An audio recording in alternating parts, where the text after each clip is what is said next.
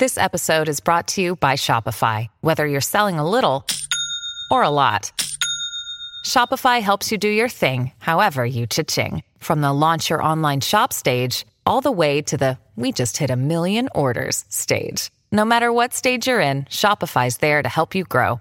Sign up for a $1 per month trial period at shopify.com slash special offer, all lowercase. That's shopify.com slash special offer. This is not your century. This is Not Your Century, where we celebrate the news and the news media of centuries gone by. I'm King Kaufman. May 17th, 1954. In one of the most important decisions in American history, the U.S. Supreme Court rules that segregation in public schools is unconstitutional. The decision in Brown v. Board of Education is unanimous. Segregated public schools are not equal and cannot be made equal, writes Chief Justice Earl Warren. It's a death sentence for the doctrine of separate but equal, the basis for legal segregation. Here's the headline splashed across the top of page one of the San Francisco Chronicle the next day, May 18, 1954. Russ arms in Guatemala. The Chronicle didn't miss Brown versus Board of Education. The second line of that top headline in smaller letters says, Court bans segregated schools. The accompanying story calls the decision epical and notes that it involves a fundamental interpretation of the Constitution covering the entire nation. But it's a lesson in how we interpret the news. In the moment, even if we know something is important, we might not realize how momentous it is. We might not have the perspective. We might have biases that get in the way. If there are historians looking at mid 20th century America in 100 or 200 years, Brown versus Board of Education will be a central topic. A shipment of arms from Soviet controlled territory to Guatemala as American officials fretted about growing communist influence in Central America? That'll be way down the list if it's remembered at all. But in the newsroom that day, in that first rough draft of history, the Soviet arms shipment seemed a little more important than the Supreme Court ruling that segregated schools violate the 14th Amendment, which guarantees equal protection under the law. That ruling was about a case from Kansas. It was the Topeka Board of Education, and Brown was a guy named Oliver Brown. His daughter Linda was denied enrollment at an all white public school.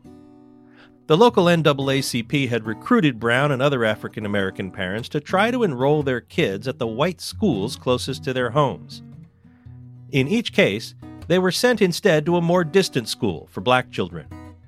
Most of the parents were moms. As a legal tactic, NAACP lawyers thought it would be smart to have a man's name on the suit, so Brown was chosen as the named plaintiff. When the case reached the Supreme Court, the justices combined it with similar cases from Virginia, Delaware, South Carolina, and the District of Columbia.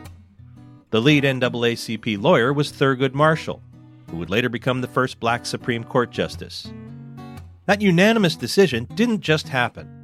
Chief Justice Warren worked hard behind the scenes to convince his fellow justices to sign on to his opinion. He and the other justices who wanted to overturn separate but equal believed that dissenting votes would give segregationists a leg to stand on in their arguments. Warren argued that the only reason to uphold segregation was a belief that blacks, at the time the term was Negroes, were inferior. The others eventually agreed. Here's the heart of the decision, the Chronicle story reads. We come then to the question presented Does segregation of children in public schools solely on the basis of race, even though the physical facilities and other tangible factors may be equal, deprive the children of the minority group of equal education opportunities? We believe that it does.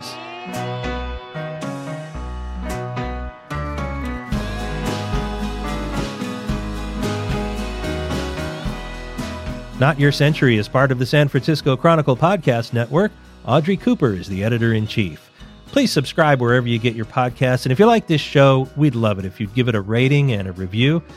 For great journalism today, consider subscribing to the San Francisco Chronicle, which you can do in both paper and digital form by going to sfchronicle.com slash subscribe. Historical research by Libby Coleman. I'm King Kaufman. Talk to me on Twitter at king underscore Kaufman. We now return you to your century.